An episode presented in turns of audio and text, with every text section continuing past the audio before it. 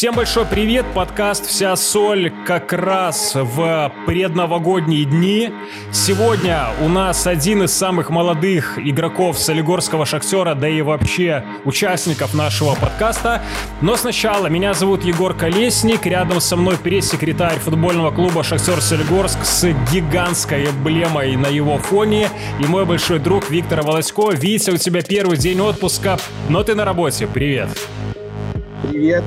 Да, ну, это такая работа, скажем так, приятная, как всегда, когда мы собираемся, общаемся, это всегда очень ну, не знаю, мне нравится. Ой, как мило это сказал. Представляю нашего гостя, хотя мы все прекрасно его знаем. Это Глеб Шевченко. Тут он в особых представлениях не нуждается, как я думаю. Он уже успел полюбиться солигорским болельщикам. Глеб, привет. Всем здравствуйте. Глеб, привет. Как твое настроение? Я в начале нашего подкаста заговорил о предновогодних днях. Если вот что-то гирлянды, я у тебя не вижу. У меня, вот видишь, за спиной висит уже гирлянда. Нет, гирлянд у меня пока нет, но я думаю, что еще успею повесить. Поэтому все будет. Настроение хорошее, новогоднее, поэтому я думаю, как и у всех, готовлюсь к праздникам. Провожу время ставили? с женой. Нет, нет, провожу время с женой, с родителями с племянницей гуляем там. Ну, то есть все обычно. В общем, Дома. ты, ты как Витя во всех этих прекрасностях отпускных, а для тебя межсезонье. Ну да. Супер. Витя, давай. Слушай, ты, кстати, из какой категории людей, которые э, искусственную елку ставят или живую?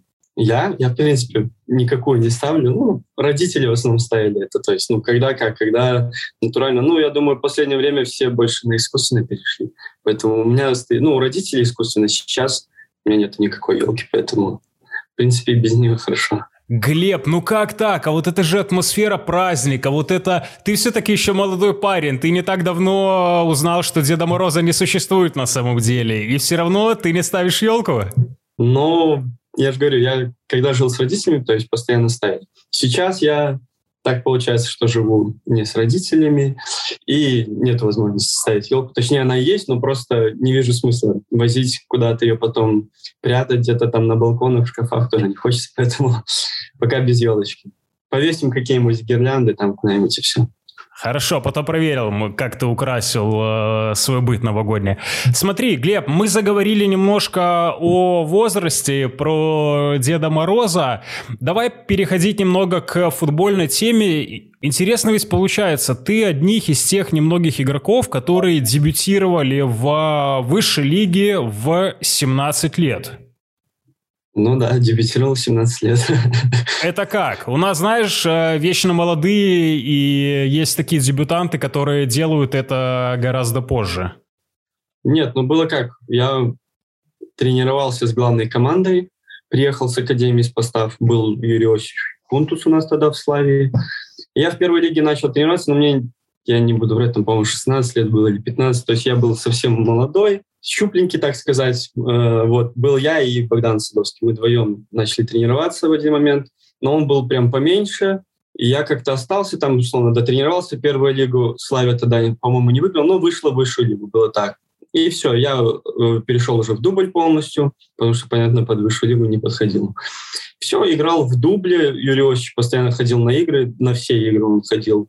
Домашние и выездные, кстати, тоже, по-моему, не пропускал.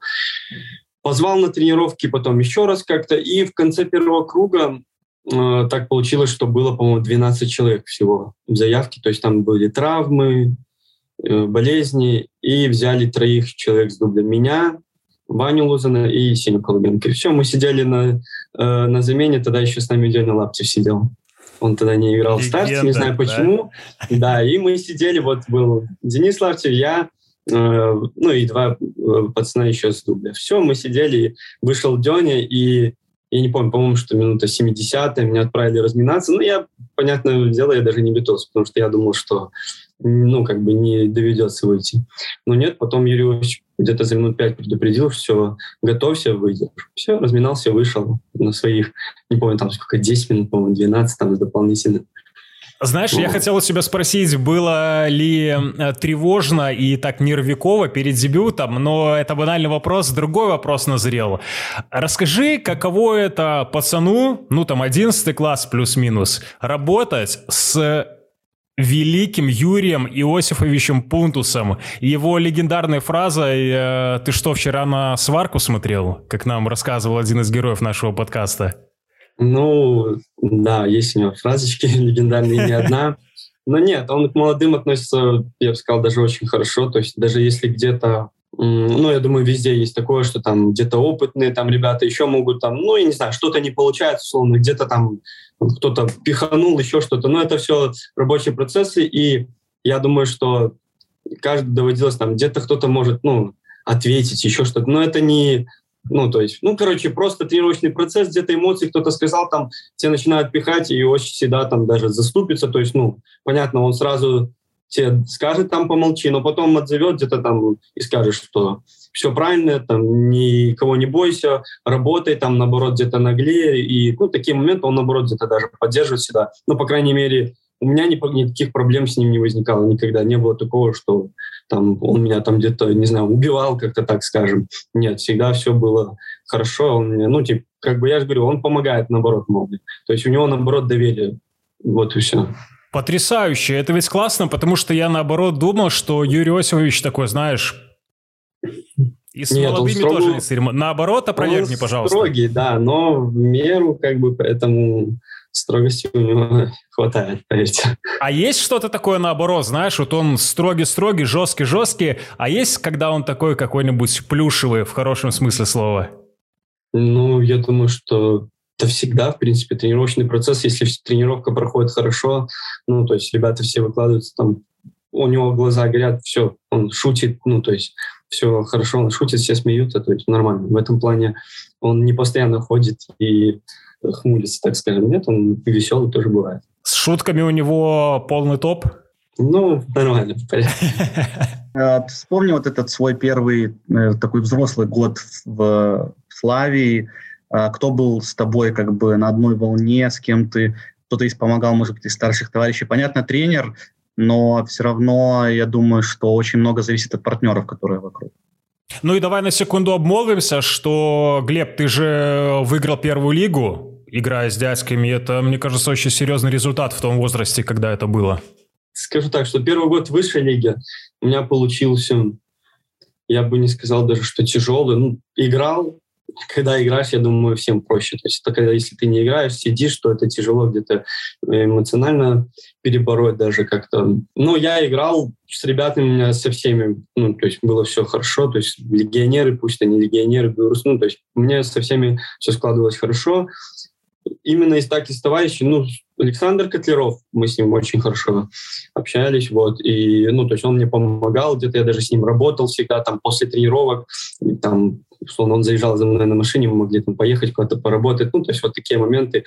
А так, в принципе, ну, любой там, даже, не знаю, там, Страханович тоже.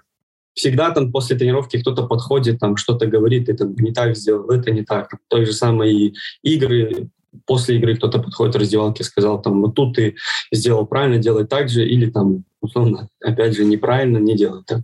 Вот, поэтому, ну, со всеми у меня всегда были хорошие отношения, поэтому все было хорошо. А первая лига, ну, выиграли, да, но у нас был состав подобран, то есть мы вылетели из, из высшей лиги, но я не помню, там, наверное, процентов 80, если не 85 остались людей, и поэтому коллектив, в принципе, тот же остался, никаких проблем не было. У нас и высшей лиге не было проблем, но что-то было не так, чего-то не хватало. Вот. Ну, и первую лигу, в принципе, мы без каких-либо проблем, я считаю, что выиграли, но тоже была нервозность, хотя мы тогда ни одной игры в чемпионате не проиграли. Да, там рекордная была. Да, но все равно первые, там, по-моему, три игры мы начали сразу три ничьи.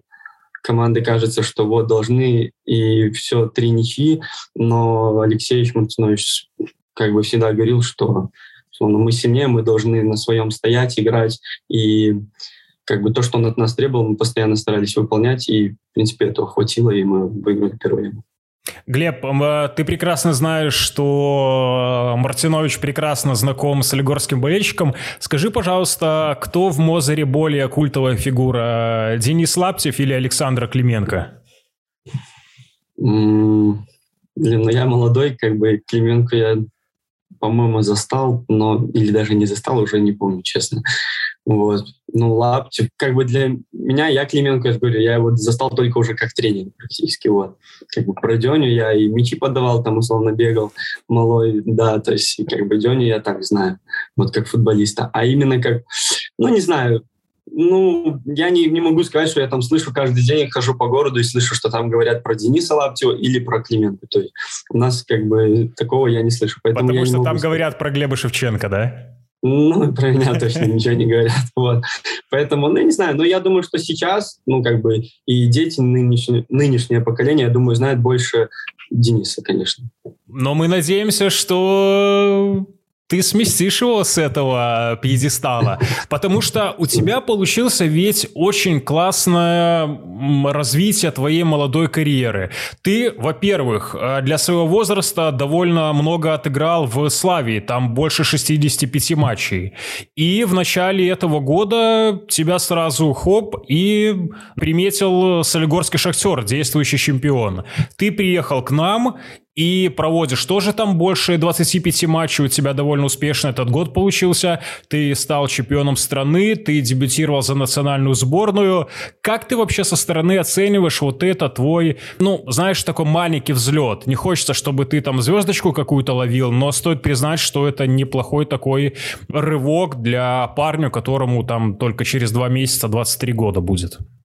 Ну, насчет звездочки. Ну да, мне все говорят, как бы, что сезон там хороший, условно, еще что-то. Я сам это понимаю, но, как сказать, надо тоже понимать, что один сезон это не, не конец, поэтому надо дальше работать и ну, развиваться, и поэтому я думаю, что в плане этого я буду еще выше ну, расти, и ну, Солигорск мне поможет в этом. Вот. Э, как команда, как ребята, ну, коллектив, все, тренерский штаб – больше я так ничего не могу сказать, потому что играю, все, я же говорю, легче, когда ты играешь. И во всех планах, и эмоциональные, и физические. Вот. Если ты там выходишь, тебе дают 10 минут, и ты должен вот сейчас дать, показать что-то, и это тяжело, да. Ты можешь перегореть, еще что-то. Хотя я считаю, что и в принципе, у меня были игры плохие, вот, но это все, как говорится, надо работать, и я думаю, что будет расти стабильность и все остальное с этим связано. А ты помнишь, какие были твои впечатления, когда тебе сказали, что тебя приглашают в Солигорск? Да, со мной связались еще летом прошлого года. То есть я мог еще летом попасть в Солигорский шахтер, но так случилось, что не попал. Вот. Шли переговоры там между клубами, я не знаю, как это все там, насколько и как быстро развивалось, но когда э, сезон уже закончился, мне уже конкретно прям ну, поступило предложение. Вот, меня вызвали в Славе, соответственно, на разговор. Э, ну, там, понятное дело, все эти процессы и продление контракта. Я, я дал понять, что я как бы тоже хочу попасть больше в Солигорский шахтер. Да, то есть у меня не было, я не, не ходил какими-то кругами. То есть я прямо говорил, что если есть такая возможность, то я хочу поехать в Солигорский шахтер. И все, от меня больше ничего не зависело. Дальше клубы разбирались между собой. Вот. И я не помню, какого точно числа мы ехали, в, ну, выезжали на сборы в Эмираты. И мне за день в 7 часов вечера позвонил Александр и сказал, что все, ты с нами летишь на сборы, ты в команде. То есть как бы я был в команде, но еще не был в команде, так можно сказать. То есть ты, грубо говоря, там э, лежал, смотрел сериальчик, а Я ждал, говорят, да, просто Глеб, сидел... завтра в Эмираты, да? На сумках сидел, да, ждал. Говоря с тобой, понятно, что мы не можем обойти тему, собственно, лимита, э, потому что, в принципе, мы ее и в подкасте поднимали, и приводили в том числе тебя в пример как, э, как позитивное, пример, да. да, как положительный пример лимита. На это нам тот же Егор Филипенко говорит, ребята, вы что, Глеб вообще-то и без лимита играл в высшей лиге, и он бы и играл. То есть, ну, не нужно тут типа... Э, подгонять задачку ну, под ответ. Да, подгонять задачку под, под ответ. Как ты вообще сам относишься к этому? Потому что в следующем году э, ты будешь, скажем так, уже на общих основаниях конкурировать за место в составе. Но вот в этом, я думаю, это и как бы главное, то, что в концовке было сказано, конкурировать. То есть сейчас я буду полноценно конкурировать. То есть до этого в любом случае где-то, так сказать, мне больше был приоритет поставлен даже в начале чемпионата. Там, если где-то что-то не получалось, то все равно мне давали, так условно скажем, второй шанс, там даже, может, третий, потому что, ну, понятное дело, лимит. То есть сейчас я буду уже полноценно конкурировать.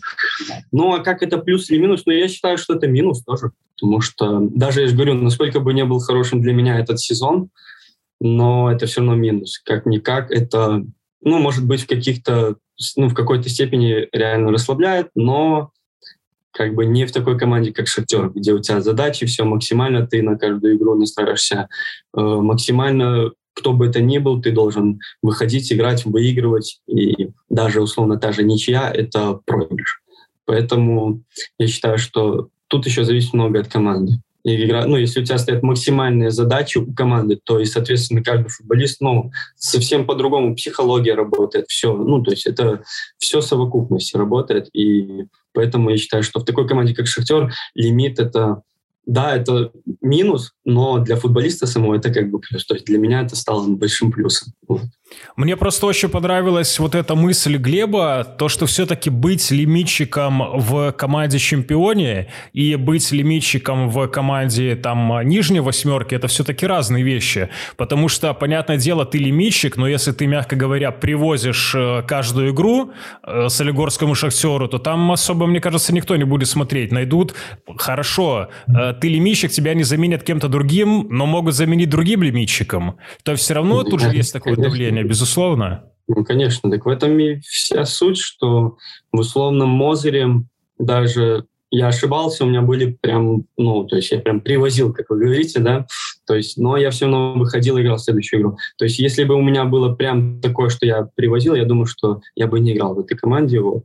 Да, у меня были, я же говорю, плохие игры, но это как бы давали мне еще второй шанс. Вот. Но я говорю, для меня это как бы плюс. Вот. Я могу сказать так. Ну, для меня это сработало плюсом, но, опять же, я говорю, это все... Есть разница в какой-то команде лимитчик. То есть психология и все это, все вырабатывается.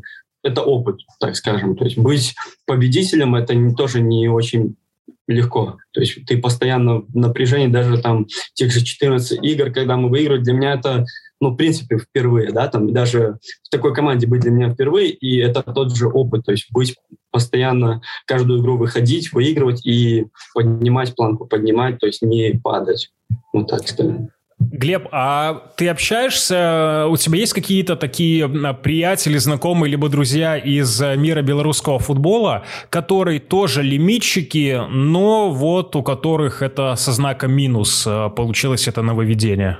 Я думаю, что именно в минус нету. Именно чтобы прям минус. С теми, с кем я общаюсь, не, как бы, я не могу сказать, что я прям с кем-то общаюсь, там, дружу из лимитчиков. Да, у меня есть хорошие знакомые футболисты, там, вот даже ребята и в Славии, и в БТ, ну, во всех командах, можно сказать, то есть есть знакомые. Вот. Ну, как бы во всех командах практически для лимитчиков это был плюс. То есть, да, может быть, кто-то начинал играть, но потом все-таки его заменили, как вы говорите, вот, не идет и все. Но это же не значит, что лимит для него в минус, правильно? Mm-hmm. Это значит, где-то он может быть, ну, то есть не полностью сработал. Принято. А так Виктор. я считаю, что да, что это все равно плюс. Как-никак это плюс, но с моей стороны, как я это вижу, это все-таки плохо лимит. Каждый должен добиваться и как бы сам всего ну вот сейчас, сейчас и посмотрим с марта. Ну, вот, ну, на самом деле предпосылки хорошие в том плане, что э, в Еврокубках-то лимита нету, э, ни возрастного, ни на легионеров. И тем не менее матчи с Лудогорцем именно Глеб начинал в стартовом составе. Ну, это, же тоже, это же тоже благодаря лимиту. То есть у Ромы не было игрового времени. То есть это же тоже понятно, что не могут человека поставить, э, ну, играть в Еврокубках, когда у него нету игровой практики. То есть тут ну, момент Рома тоже... Беглова давай э, поскажем. Да, да.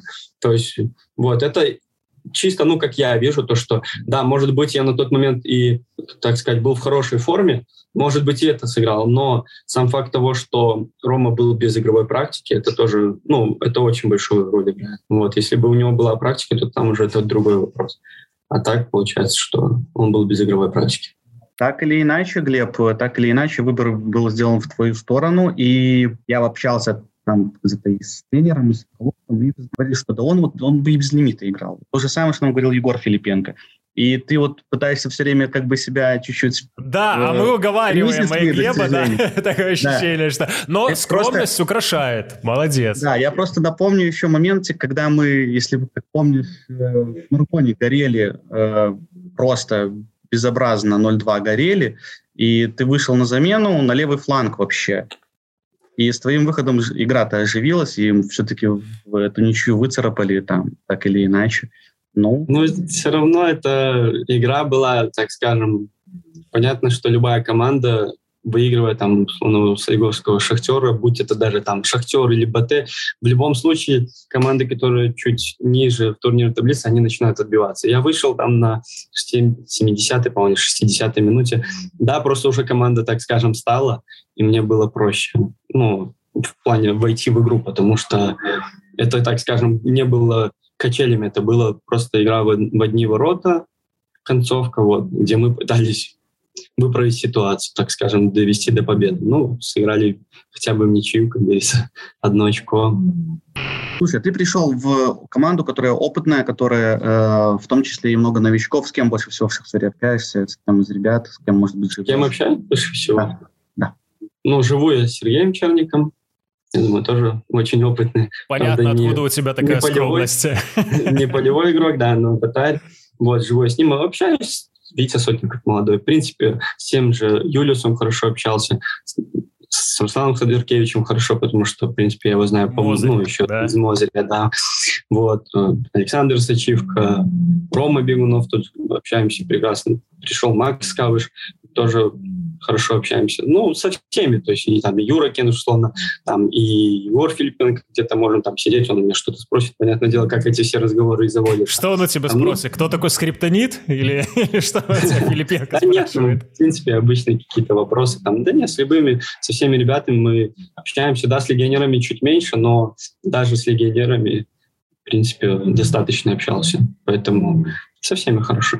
А давай еще тогда углубимся в этот вопрос. Э, общение общением. Понятное дело, что когда люди живут в коллективе, так или иначе приходится общаться. А у кого из э, так называемых старичков ты можешь, например, э, подойти вот так напрямую, попросить профессиональный совет, либо как себя вести в той или иной ситуации, там, с точки зрения психологии, игры в футбол, каких-то технических навыков и так далее? Подойти я, наверное, никому не подойду прям сам так. я чуть-чуть, как бы сказать, другой человек. Я более скромный, поэтому я никогда никому не подхожу.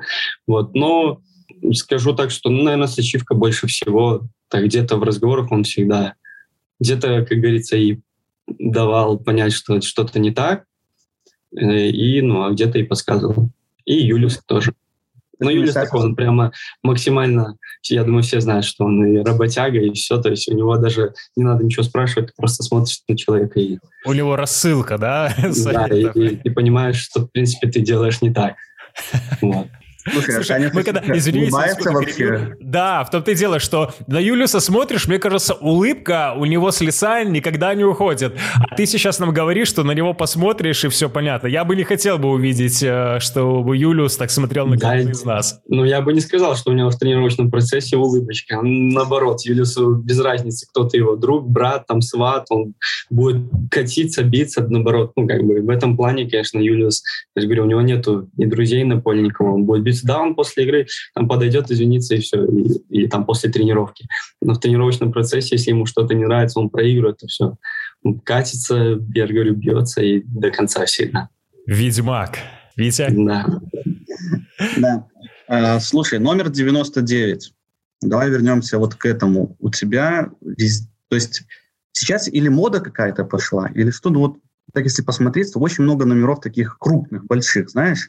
Раньше всегда вот одиннадцатый номер последний был, да, как-то вот. А, а сейчас вот у Ромы 67 Бегунова, там, да, у тебя 99, у Юры Кендыша 77. У тебя почему вот 99? Давай. Глеб, я прошу я прощения, не... прошу прощения, Витя не сказал, я в своей любительской команде футбольный клуб «Автозак» играю под номером 99, так что... Отлично. Ну, нет, у меня так было, что я в Мозере начал вообще под девятым номером. Я взял себе девятый номер, он был свободен. Отыграл год. И потом Дима Воробей как бы вот пришел в команду. Но он пришел еще после первого круга, получается, когда я как раз играл первый год. И все, закончился сезон, и после сезона уже на сборах спрашивают номера, все, у меня, я говорю, опять же, девятый номер, и все, вроде решили номера, и потом ко мне подходит Дима и говорит, ну, так и так, говорит, он мне, ну, он не сказал, что, условно, все, у тебя нету девятого номера. Он подошел и сказал, не хочешь поменяться, говорит, я как бы всегда играл под девятым номером, и сейчас хочу вот девятый номер. Я говорю, да, без вопросов, давай. Просто добавил еще одну девяточку и все. Для футболиста это важно, под каким номером выступать? Понятно, что есть, знаешь, такие прям адепты каких-то вот таких суеверных э, нумерологических историй. А для тебя, ну, если было бы не девятка, не девяносто девятый, тебя это как бы, не знаю, штормило? Да, я думаю, что нет, в принципе. Ну, я в сборной там и 13 был, потом 8 был. То есть ты приезжаешь в сборную, тебе просто любой свободный номер дали там. Вот и все, ты даже об этом никогда не задумываешься. Вот. Сейчас под пятым играл. То есть, ну, у меня никаких проблем нету. Ну, понятно, что не хочется там под каким-нибудь, не знаю, там вторым, третьим, наверное, я бы а почему? Там, отказался. Ну, не знаю, мне как-то вот эти номера, как бы второй, третий, может быть, я бы и отказался, например. Ну, другой бы какой-то свободный взял. А, а так Роберто разницы, Карлос платят. играл под третьим номером? Ну, так это же Роберто Карлос, я не Ладно, Роберто принято. Вот, поэтому, да, без разницы. Любой другой, там, 22, 23, 56, не знаю, без разницы какой номер. Мне кажется, от номера точно ничего не зависит. Знаешь, я тебе какую рекомендую взять на вооружение методику? Чтобы количество матчей в сезоне всегда было больше, чем э, число на твоей спине на футболке. Я думаю, что это, в принципе, очень тяжело. Я думаю, что мало кто это... Сколько можно Нет, но после 99 ну не второй. Вот, вот почему Нет, второй, мне кажется, не подождите, стоп. 99 игр, по-моему, даже невозможно за сезон сыграть. Невозможно. Ну, мало ли там фифе добиваешь ну, с Филиппенко ну, на джойстике на базе. Я ж не знаю, как вы там подсчеты ведете. FIFA я могу 999, ну ладно, FIFA я не играю вообще. Не играешь? О, это же удивительно. Все же футболисты как-то подсевшие на футбол. Нет, я могу с друзьями сесть, там, не знаю, одну-две игры сыграть и потом просто два часа смотреть, как они играют. То есть мне не, так скажем, не заходит Короче, ты такой чувак, который э, смотришь, э, смотрит PewDiePie в YouTube, да? Как эти называются э, чуваки, которые трансляции в YouTube игр ведут? Стримеры. Ну, я могу, да, на Твиче могу какие-то стримы посмотреть, ну, но не по FIFA точно. Дота. Так, так, так. Ну, ну да, Дота, там, я не знаю. Дота? Strike, что-то такое. Ну, обычные игры, стандартные. Слушай, прикольно. Давай тогда, ладно, в, в этой теме э, на один вопросик еще останемся. Мы с тобой вспомнили Роберта Карлоса, все эти истории, номера. А есть же, наверное, у тебя были кумиры детства футбольные. Особенно интересно это узнать, потому что мы с Витей на поколение старше, чем ты, и у нас а, а, с ним они сходятся плюс-минус. У тебя немножко другая эпоха. Расскажи нам, на кого ты равнялся в детстве. Ты родился в феврале 99 -го года, то есть ты даже не смотрел Евро 2000, которая для нас стала, наверное, таким входом сознательным в большой футбол. У тебя это случилось позже скажем, наверное, прям, чтобы я на кого-то равнялся, у меня такого не было. Да, мне нравился Шевченко. Это, ну, я не знаю, там у нас просто так, что нам до Киева из Мозыря ехать ближе, чем до Минска. И Фамилия здесь, конечно, никакого вообще отношения не, не влияет. Да? Ну, я думаю, что на тот момент... Чисто вот этот вопрос географии. Я думаю, что, честно, нет. Я ездил на Украину просто с родителями, и родители купили мне первую форму. По-моему, первая была мне Шевченко, если не ошибаюсь. И все, и как-то так просто следил. Мне было интересно, так скажем, следить. А так, в принципе, нет. У меня нет такого, что я прям за кем-то. Да, есть футболисты, которые нравятся, но не, ну, не больше. То есть я не смотрю там видео, какие-то повторы, еще что-то. Нет, я так ни, ни на кого не равняюсь. Слушай, это интересно, а потому что даже для нашего поколения Шевченко это был топ а еще в момент э, Динамо Киева, и все мечтали вот о этой белой футболке э, киевского Динамо. Ну, киевского «Динамо» я его видел вживую, Шевченко потом чуть постарше уже, да, мы ездили в Киев, мол, молодые, нам было по лет 11, наверное, по-моему, что-то такое, плюс-минус 11-12, вот. И играла «Динамо-2», тогда Алиева отдали за вторую команду играть, не помню, ну, понятно, за что его дали, там, за какие-то нарушения, вот. И приехал Шевченко смотреть игру эту, и мы сидели, и подъезжает, по-моему, белый Мерседес, что-то такое, там водитель вышел, открыли дверь. Милевский. Короче, все.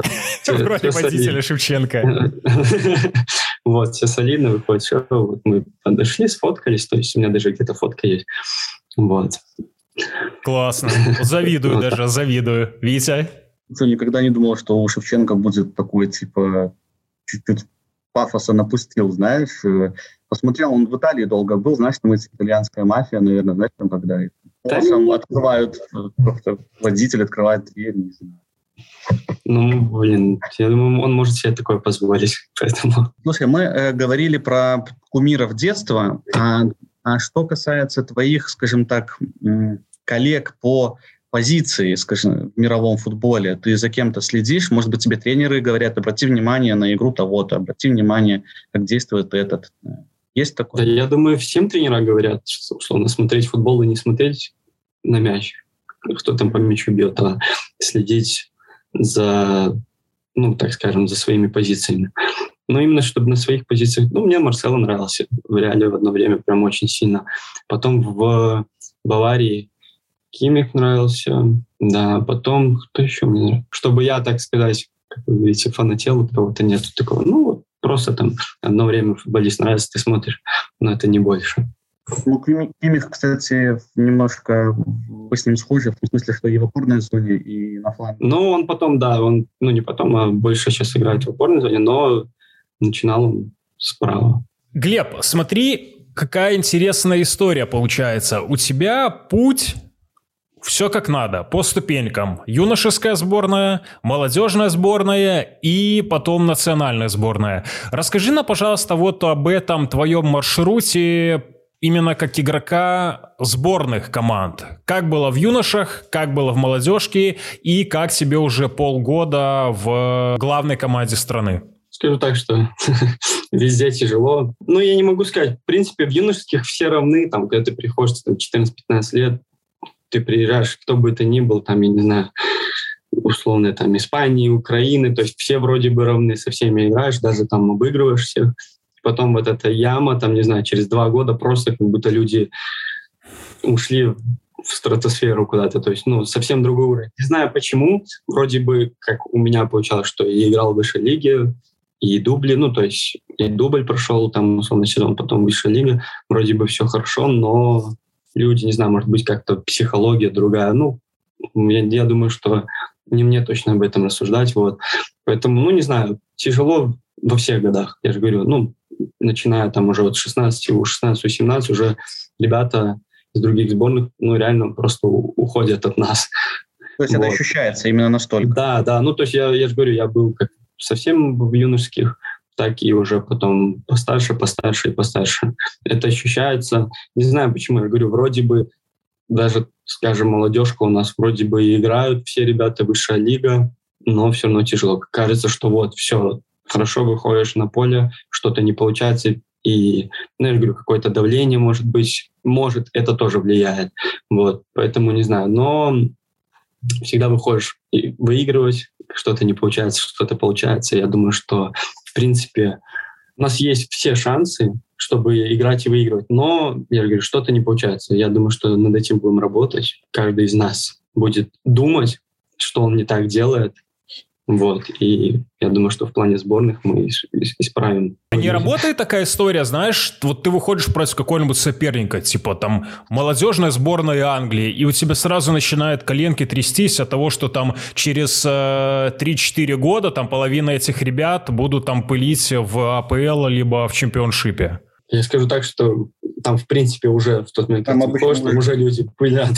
да, уже по два года пылят, и кто-то уже стоит, я не знаю, там, под 50 миллионов. Поэтому да ну, нету такого. Все равно выходишь, да, может быть, есть какое-то переживание, но это все равно это не то, что коленки трясутся. Это, ну, в принципе, может быть, это и так можно назвать, но это просто единственное, что я думаю, что у нас разница большая, это принятие решений, ну, скорость принятия решений.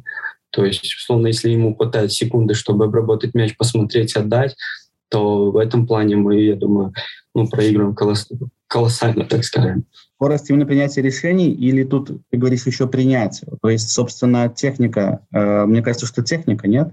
Первое. Да, ну, на, да, может быть, тех, ну нет, скорее, я, наверное, бы не так сказал, что у нас нету ребят, которые там техничные, или еще что-то есть. У нас ну, хорошая, хорошая техника у пацанов. Но это, я говорю, именно работа с мячом, это не то, что ты там встал и пожонглировал, правильно? Есть же разная техника. Ты можешь, как эти, не знаю, как во дворах, там на площадях люди стоят, жонглируют, там с шапочкой условно, да, там показывая свои финты там и на шее, и на голове, он там с этим мячом и крутится, и чуть ли не сальто делает, а на футбольном поле то ему это не поможет. Это Ни один из людей не играет. Да. Да, то есть это разная техника. Поэтому я говорю, что у нас тоже есть техничные футболисты, но именно принятие решения, то есть, ну, очень главное, там, я не знаю, там, принять, там, поднять голову, посмотреть, кому что отдать, успеть. То есть в этом плане, я считаю, ну, и в том числе мне в этом плане тоже очень много надо работать. Глеб, а больше на твоей карьере э, как профессионального игрока отразилась работа с кем из тренеров юношеской сборной молодежки? Да, ну как отразилось? То есть, мне кажется, про сборную это невозможно сказать. Ты приезжаешь, неделю-две отработал и уехал. Все, ну, то есть, как тренер может сборной на тебя повлиять? Он может тебе что-то сказать такое, что у тебя, может быть, там переклинит условно, и ты там, не знаю, месяц станешь, но у меня такого не было, поэтому я не знаю, ну как бы, а в плане тренировочного процесса, я же говорю, это, это не клуб, что ты там что-то нарабатываешь, ты приехал, там тактика, схема, все. Такие там, сегодня план на игру такой, все, играем так, то есть вот так uh-huh. больше. И, да, это не клуб, что ты одну игру можешь обороняться, вторую игру там категорически все поменять и там как-то планомерно к этому идти, и через полгода ты, там реально полгода назад ты 11 сзади, а через полгода ты 11 на чужой половине и не выпускаешь команду. То ну, это как ты этого... в Славии, а потом в Шахтере начал играть. Ты решил для меня тактику сменить клуб просто. Мы Славии тоже неплохо атаковали. Это сто процентов. Славия молодцы у нас. Много в Солигорске оттуда э, легендарных личностей. Слушай, ну Михаил Мартинович же, он в принципе такой человек, который он не будет обороняться всем составом, он будет пытаться строить все Ну вот, поэтому я и говорю, что мы достаточно атаковали. Я не считаю, что мы там в какой-то закрытый футбол играли. Может быть, где-то не получалось, это уже другой момент. Но именно пропагандировали и требовали от нас, чтобы мы играли вот такой еще футбол. А, слушай, Глеб, еще вернемся, кстати, в Славию. Э, там прикольный момент был с твоей прической. Что ты... Классная прическа, кстати, была. Я когда на фотках видел, восторгался. Молодец. Как ты так э, решил выделиться типа, ну, Шевченко в, в Беларуси несколько игроков с фамилией Шевченко, да, там, так, ну, по крайней мере, меня по прическе будут э, тогда... Да, нет, не так было. Ну, опять же, это первая лига была, и мы с другом, ну, поспорили, что просто не будем там стричься, условно. Там до сентября, по-моему, было у нас что-то такое. Все это получается, короче, с начала года, скажу так, до сентября. Все просто не стрикся, не стрикся. И понятное дело, что у меня шлем на голове был. Я не знал, что делать, и все, решил просто, ну, не знаю, вот увидел, решил сделать, скажем так. Вот, и дотерпел до декабря, и поехал, сделал, ну, до отпуска, поехал, сделал дреды, все. Как, как бы так. Ничего сверхъестественного там не придумал, ничего, просто, я же говорю, был спор, и все. И а... спор за- закончился, а я еще остался шевелюрой. А ты с дредами играл потом в футбол? Да, но я, Нет. получается, Ух, я, наверное, два года проходил дреды. Девятнадцатый год играл с дредами, точно? По-моему, два года. Слушай, а скажи мне, когда в первой лиге ты ездишь по регионам и глубинкам страны с дредами, это не вызывает? А у меня нет, нет, у меня получилось, что я после сезона. В сезоне был просто волосатый, кучерявый, да, у меня еще волосы кучерявые, просто ездил там с длинными волосами. Без Он по высшей лиге ездил. Ну, да, уже потом Хорошо, Глеб, тогда у нас как раз мы плавно перешли. Давай к нашему завершающему вопросу. Про футбол мы с тобой поговорили. Давай поговорим э, в конце, что происходит и чем занимается Глеб Шевченко за пределами футбольного поля. Мы все ругаем, мол, молодые, сидят в своих тиктоках, эти телефоны, вообще там книжки не читают и так далее. Чем занимаешься вот когда прозвучит финальный свисток? Ну, понятное дело, провожу время больше всего с женой. Гуляем, не знаю, ну, в Солигорске, так сказать, как и в Мозере, немного развлечений. Вот, поэтому пришел домой, не знаю, там, поужинал, пообедал, если это после тренировки, э, пообедал, там, не знаю, там, пока жена проснулась, там все дела свои сделала. Все, сходим, погуляем куда-то, там, посмотрим какие-то фильмы, сериалы. Э, там, я могу, не знаю, ну, могу поиграть там, в компьютер, но это очень редко стало. вот раньше больше времени проводил. И все. А так, в принципе, что все обычные бытовые такие все. Обычный человек, у меня же ничего сверхъестественного нет. все обычно.